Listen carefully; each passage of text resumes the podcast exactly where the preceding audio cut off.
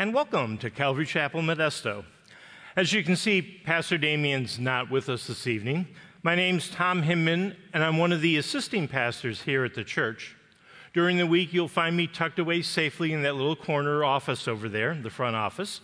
And then on Sundays, you'll find me in that very wonderful church library located on the ground floor of the educational building over on that side, just out to the door to your left. Now, this is the time in the service when many of you are truly yearning for a commercial for the church library.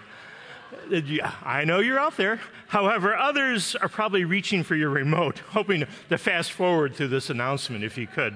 So I'm going to make it short and sweet. You'll find the library open each Sunday after all three services. It's your place of one stop browsing for Christian books and DVDs and all kinds of really good quality material. There, that wasn't so painful. Do you applaud for commercials at home on TV when you watch? Oh, wow, soap. I love that. I'm touched. You love your library. well, with that now all out of the way, it's my joy to open up the scriptures with you this evening. So let's turn in our Bibles to the book of Exodus, Exodus chapter 4. We're going to be looking at verses 10 through 17.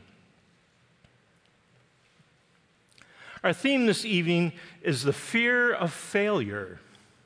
It's one thing to fail, but another thing to be paralyzed by such fear ahead of time. This whole thing of the fear of failing. The passage in front of us describes a very familiar incident with Moses, which may prove insightful as we face a common fear in our lives. Let's begin with verse 10 of Exodus chapter 4. Then Moses said to the Lord, O my Lord, I am not eloquent, neither before nor since you have spoken to your servant, but I am slow of speech and slow of tongue. So the Lord said to him, Who has made man's mouth? Or who makes the mute, the deaf, the seeing, or the blind? Have not I, the Lord? Now therefore go, and I will be with your mouth, and teach you what you shall say. But he said, O my Lord, please send by the hand of whomever else you may send. So the anger of the Lord was kindled against Moses, and he said, Is not Aaron the Levite your brother? I know that he can speak well. And look, he is also coming out to meet you. When he sees you, he will be glad in his heart. Now you shall speak to him and put the words in his mouth, and I will be with your mouth, and I will be with his mouth and I will teach you what you shall do.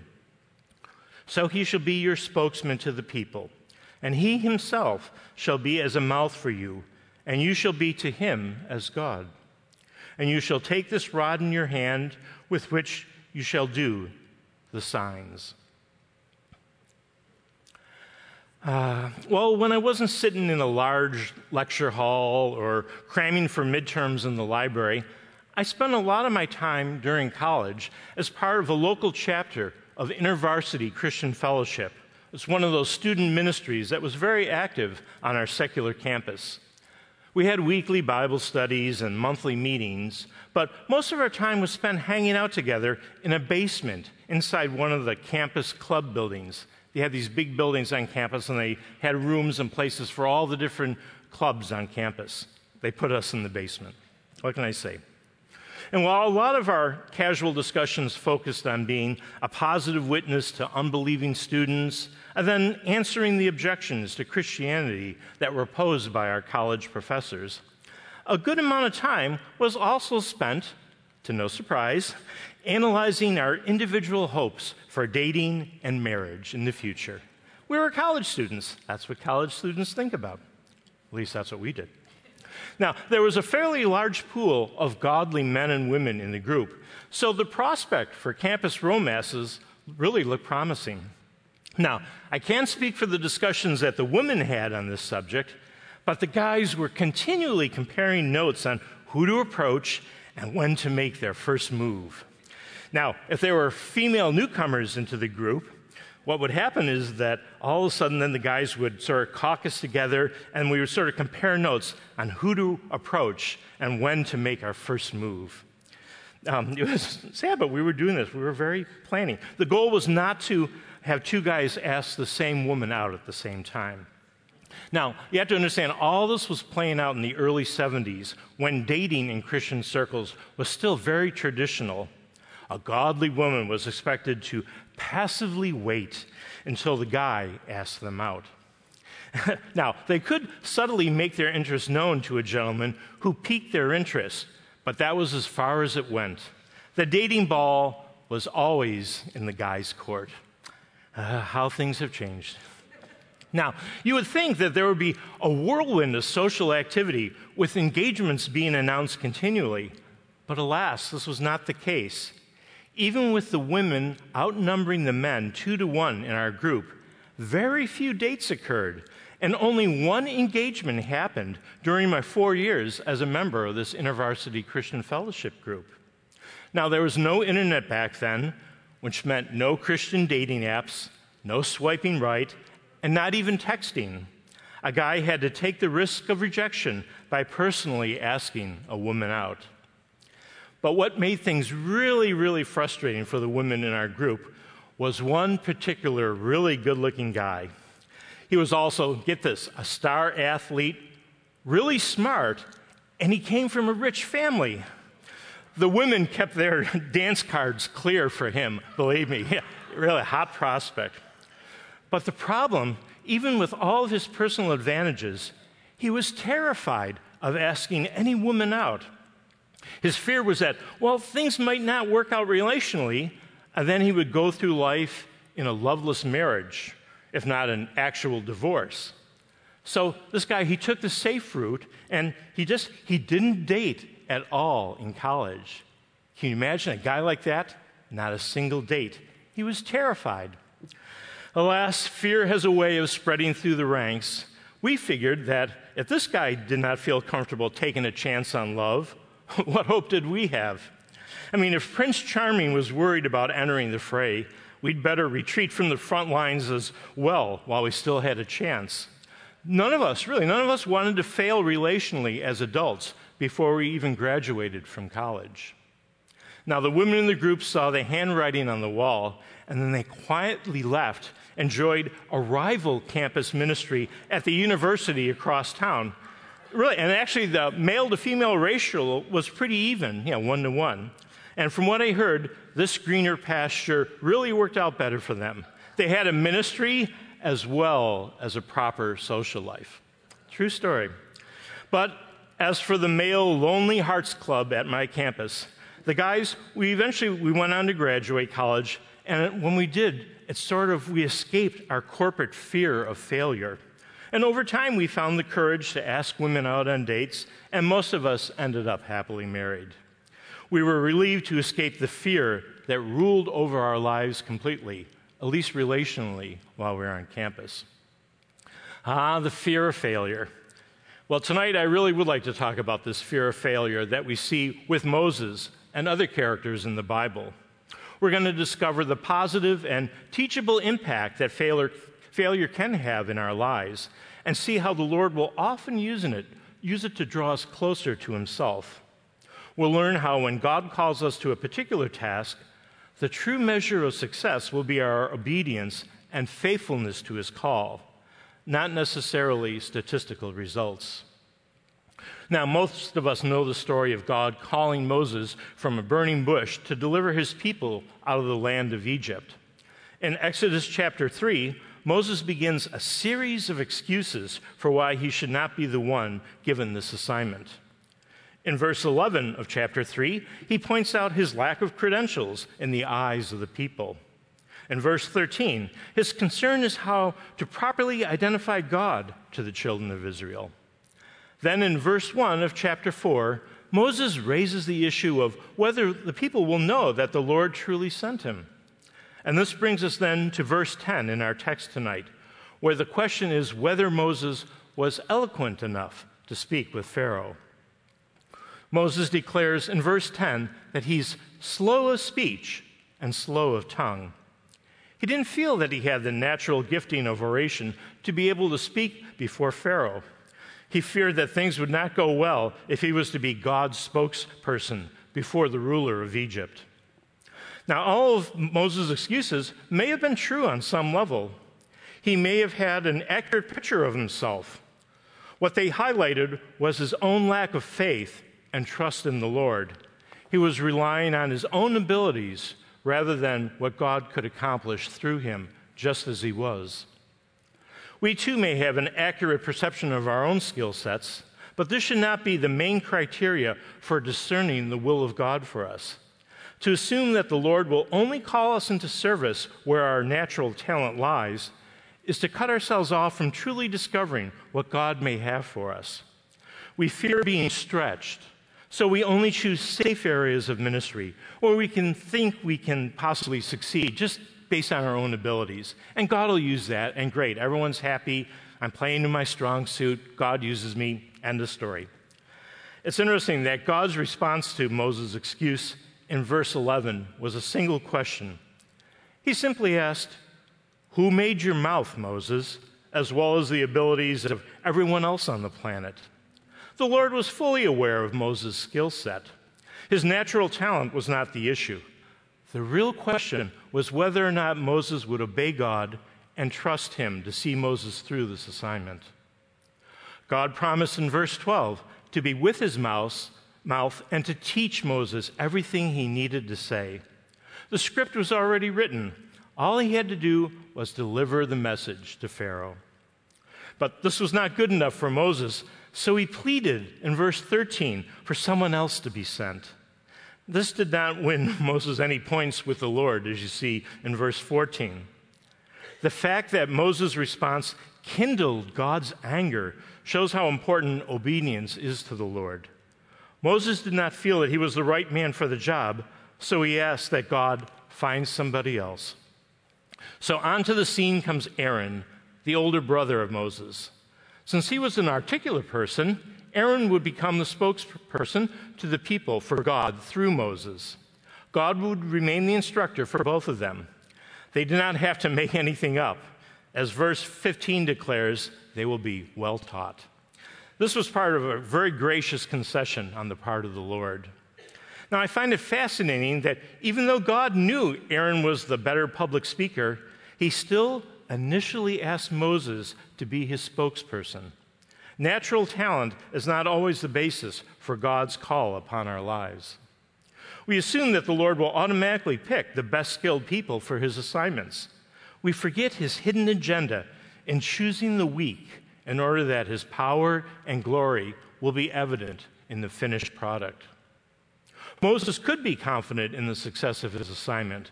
This is because in verse 12 of the previous chapter, God comes right out and says, I will certainly be with you. And then in verses 12 and 15 of our text this evening, he repeats, I will be with your mouth. I don't know of any better guarantee of success than the presence of the Lord. Now, Moses was not the only person in the Bible who had to deal with failure. It started right with Adam and Eve, who failed to obey God by eating of the tree of the knowledge of good and evil. Since then, men and women have all fallen short of the glory of God by their actions. Personal failure has become all of our portions. Perhaps the most obvious example of direct failure can be found with the Apostle Peter. After promising never to deny Christ, Peter denied him three times before his crucifixion. For this failure, Peter wept bitterly. Jesus, though, publicly forgave and restored Peter right in public, and Peter's ministry was transformed right after that. And when you look at many of the characters in the Bible, you'll see that the Lord continually allows them to fail, sometimes repeatedly. Now, God could have prevented such failures but then those individuals would not have learned valuable lessons about themselves and their relationships with God. Like the parent who sometimes has to allow their children to learn some difficult lessons the hard way, our Heavenly Father sees the big picture, and as a result, He allows us to fail. Failure isn't truly failure unless we fail to learn from it. As one famous speaker has declared, let failure become your teacher, not your undertaker. Sometimes our failures can teach us more than our successes. In contrast to this, wallowing in our failures can be the demise of our future ministry, and our labors become burial fodder for the undertaker. Now, failure can happen to any of us. Albert Einstein failed his university entrance exams on his very first attempt. Thomas Edison experienced over 1,000 failures before he was finally able to develop the first working light bulb. Michael Jordan was cut from his high school basketball team in his sophomore year. If you can believe it, Michael Jordan failed in high school. And even Charlie Chaplin, he came in third place in a Charlie Chaplin look-alike competition. Can you imagine third place? Ah, failure. In a fallen world, failure is to be expected. Can you imagine that? Oh, anyway, he goes home that night. Anyways, I wasn't there, but oh, failure, failure.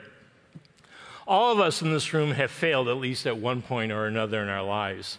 And it can leave a terrible taste in our mouths and scar us emotionally. A common response is to become fearful of taking any risks, lest we slip into failure again. June Hunt, who many of you know, a popular author and radio personality, she's written a helpful little booklet entitled Success Through Failure. Hmm, I just happen to have a copy of it right here. Wow, where did that go? Just, that just appeared underneath. Hmm, this is interesting. You know, I wonder if there's some place at the church where someone could check out a copy of this for free. Wouldn't that be wonderful? Hmm, I'm going to look into that. I'll get back to you if I find there's such a place they could check it out. But a great little book. It's been really, really helpful. And in it, June Hunt describes how the fear of failing again can create an emotional paralysis, preventing us from taking any action or making any decision at all for fear of being wrong. She does this through three words, starting with the letter P. The first being paralysis. That can really seize us if we're so afraid of failure that we just don't want to take any action whatsoever. We become paralyzed. The second P of pride can come into play where we refuse to engage in activities out of fear of being less than perfect or inferior to others. At least that's what it will seem if we fail. And then it can also lead to the third P of procrastination, where we put off tackling an assignment, any assignment, out of fear of doing it poorly. It's her three P's of paralysis, pride, and procrastination. Now, sometimes failure is a product of our own poor decisions. There's a common proverb that I really like, and it says, Failure to prepare is preparation for failure. We set ourselves up for failure when we exercise poor planning. We fail to heed the counsel of the book of Proverbs, which declares in chapter 15, verse 22 Without counsel, plans go awry but in the multitude of counselors, they are established. It's no wonder then that many of us live in a perpetual state of fear of failure, and Moses was no different. But with Aaron at his side, Moses went on, by the grace of God, to lead the children of Israel out of Egypt. Even though he was in the will of God, things did not go well at first. Pharaoh continued to oppress the Hebrew people. And it got to the point at the end of chapter 5 that Moses said to God, Lord, why have you brought trouble on this people? Why is it you've sent me? Moses was filled with uncertainty, and the scent of failure was in the air. We all know the story of how God, through Moses, successfully delivered the children of Israel out of the land of Egypt. The end of the story was never in doubt in the mind of God. Any setbacks along the way were not failures, but bumps in the road that served as teachable moments for Moses and for us today. If we're to overcome our fear of failure, we need to accept the fact that the ultimate outcomes from steps of our faith lie with God and not with ourselves. If we're faithful to do what the Lord has called us to do, we can rest knowing that our labors are not in vain, whatever the results seem to be immediately or on the surface as Paul declared at the end of chapter 15 of 1 Corinthians Therefore, my beloved brethren, be steadfast, immovable, always abounding in the work of the Lord, knowing that your labor is not in vain in the Lord. It's reassuring to know that ultimate failure is not an option when our labor is in the Lord. Now, positive things can come from failure besides these teachable moments. Having a history filled with failure can make us more sensitive and gracious to others when they fail, especially when they fail us. It creates in us a sense of humility, especially in our expectations for others.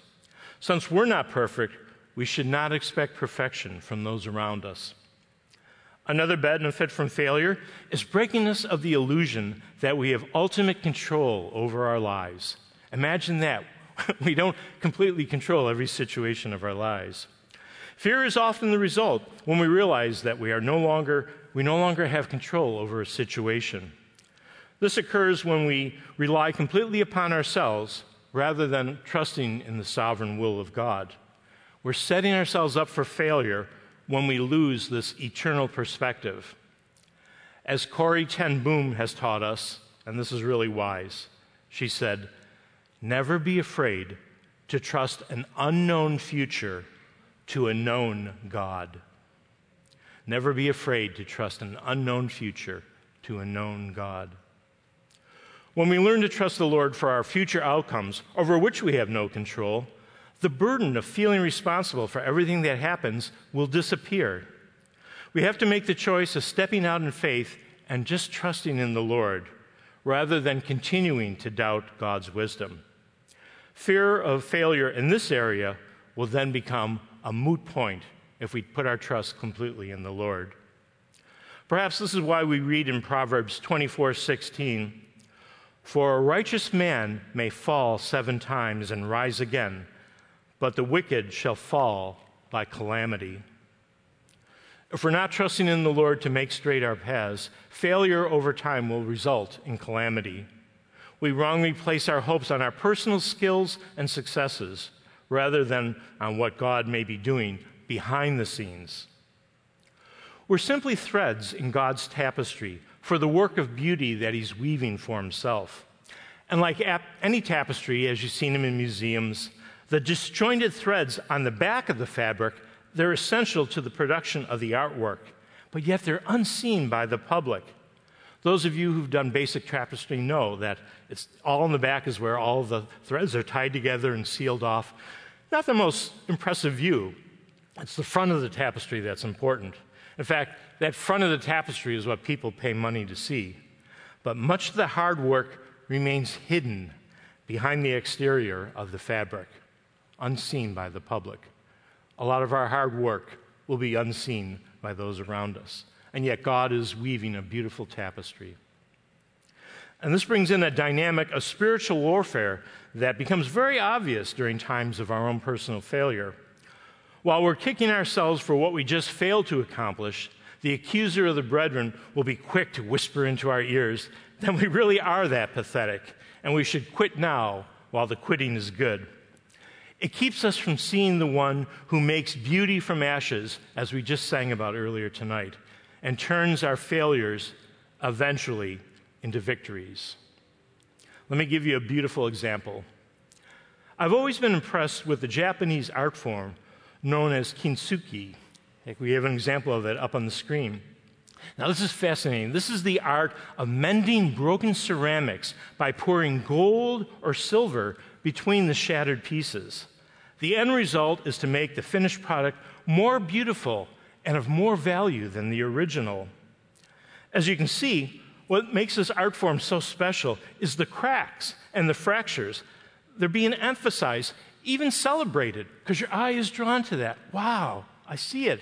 But that was what was broken, that was what was destroyed, that was the failure, a ceramic being dropped or broken.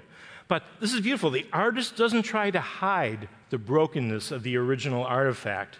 The exact opposite is true. Where the damaged parts have been restored is where one's attention is drawn to. Something beautiful results when this restoration takes place. We can experience, too, also, this brokenness when we have failed. We may feel that our life has become shattered and it's in pieces.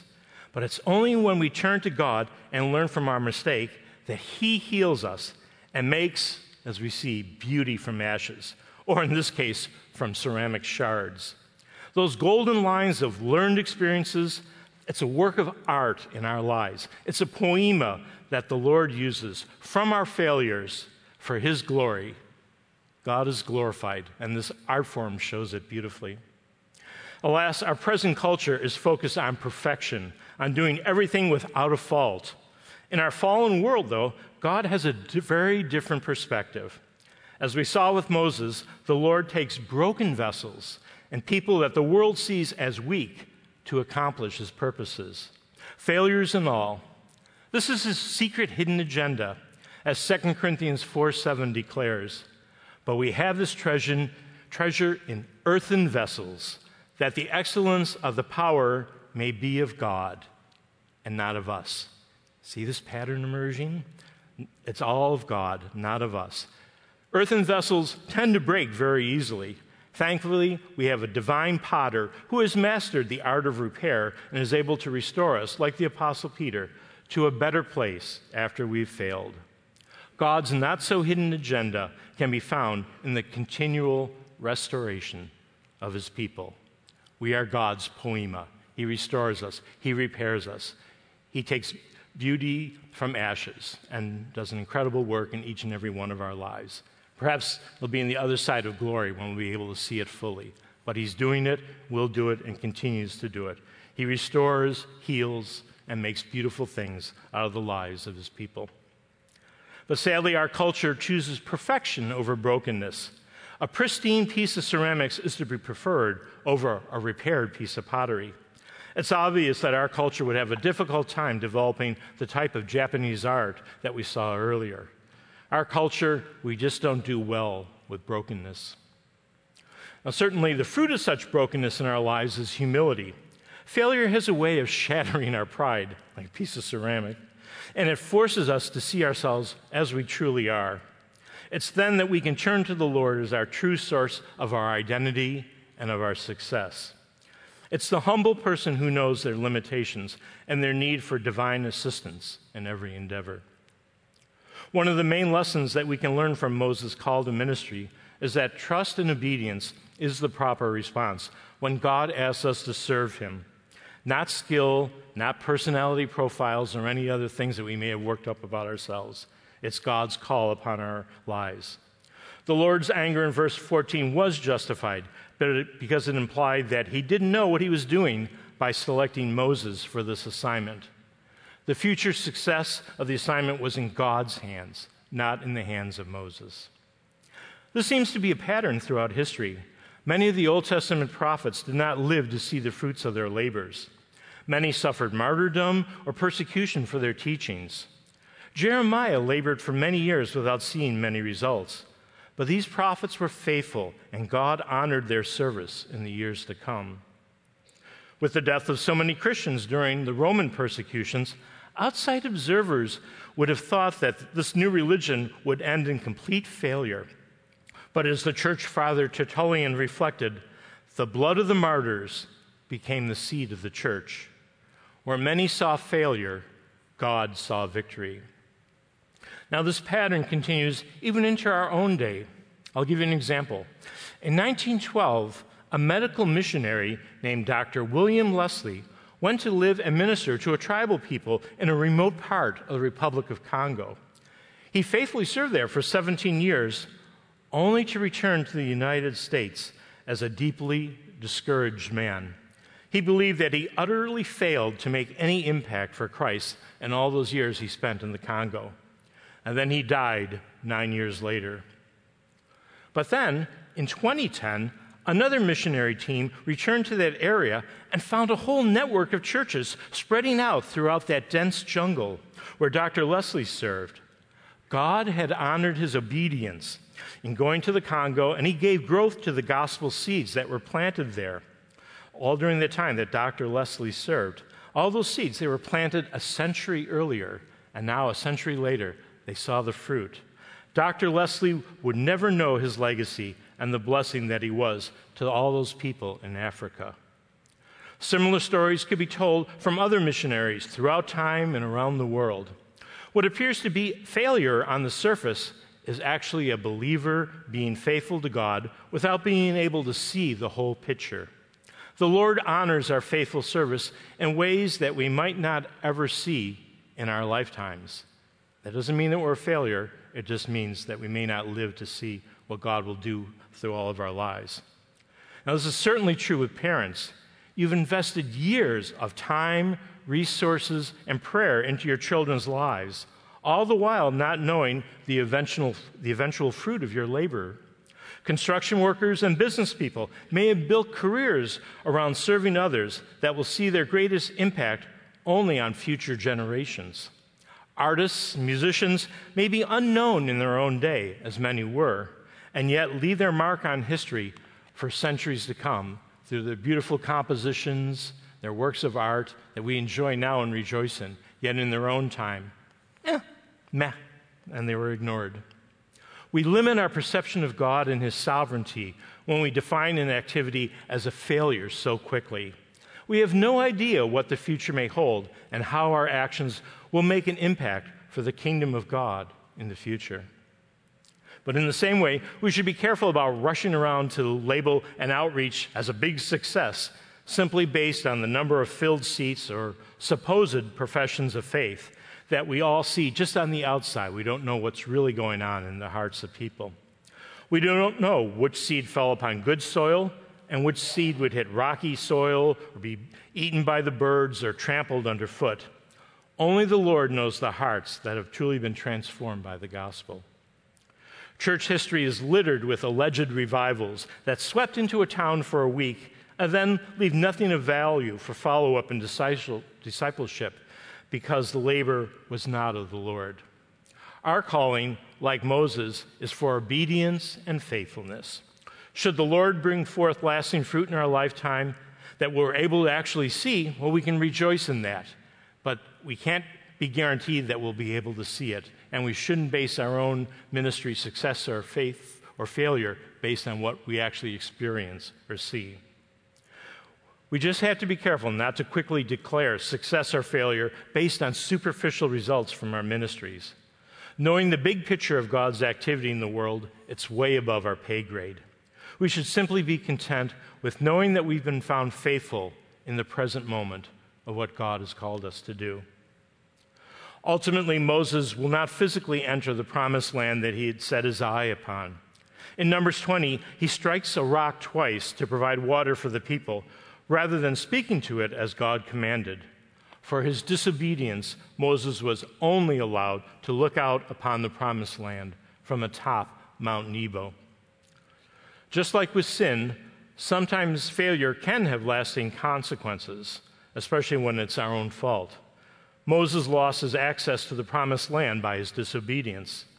Ananias and Sapphira both lost their lives in Acts chapter 5 for lying to the Holy Spirit. We can learn from our failures, but sometimes we have to pay a price for them as well when they're done in disobedience to the Lord. That's why we should never casually regard failure as a nothing burger. We should not fear it, as we've seen tonight, but we should also be serious about our obedience and faithfulness to the call of God upon our lives. Making mistakes is one thing, but to willfully turn our backs on what the Lord is asking us to do is a recipe for disaster and an invitation for failure. When failure has entered our lives as a result of sin, there's only one possible response. This is when we're called to confess our sin and experience God's forgiveness. Repentance is the first step in overcoming sinful failure. As Lamentations 3 22 to 23 declares, and I know many of you have memorized it through the Lord's mercies we are not consumed because his compassions fail not. They are new every morning. Great is your faithfulness. Again, as we sang tonight. The Lord will always be faithful to forgive our sins as we come to him in repentance. We never need to fear that our failure would cause him to leave us or forsake us. It goes without saying, then, that failure should never define us as a people. By keeping short accounts with the Lord, we can receive forgiveness for our sin and move on to the next thing, confident that we're starting fresh with God. Moses was used powerfully by the Lord because he did not allow his personal failures to derail what God was doing to deliver the nation of Israel. If the scent of a past failure is still lingering in your mind and heart, now is the time to set it at the feet of the Lord and to move on. He has removed our transgressions from us as far as the east is from the west. In the same way, our identity is in Christ, not in our missteps. We know that all things work together for good in the Lord, even our failures. It may take years for us to discern God's handiwork in our lives, but the pattern will emerge as the Lord slowly directs our paths. He will be faithful to complete it. The fear of failure can be real, whether it's leading a nation out of Egypt or even asking a woman out on a date. Left to our own devices and skill sets, the outlook may not look promising for any of us. But done in faithfulness and in obedience to what the Lord's call is upon our lives, the results are in better hands than our own and will rest in a future shaped by the one who inhabits eternity. Failure should never have the last word in our lives. Instead, we should simply hope to hear, Well done, good and faithful servant. Enter now into the joy of your Lord.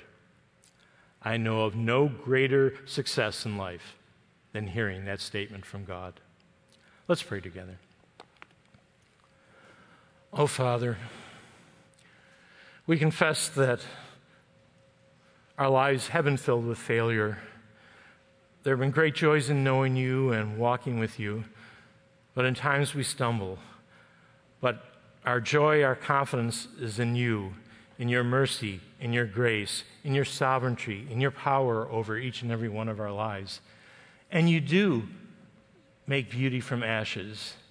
You take that which we have done and offered to you, and as we come to you in faith and trust in you, you turn it into something beautiful, something glorious.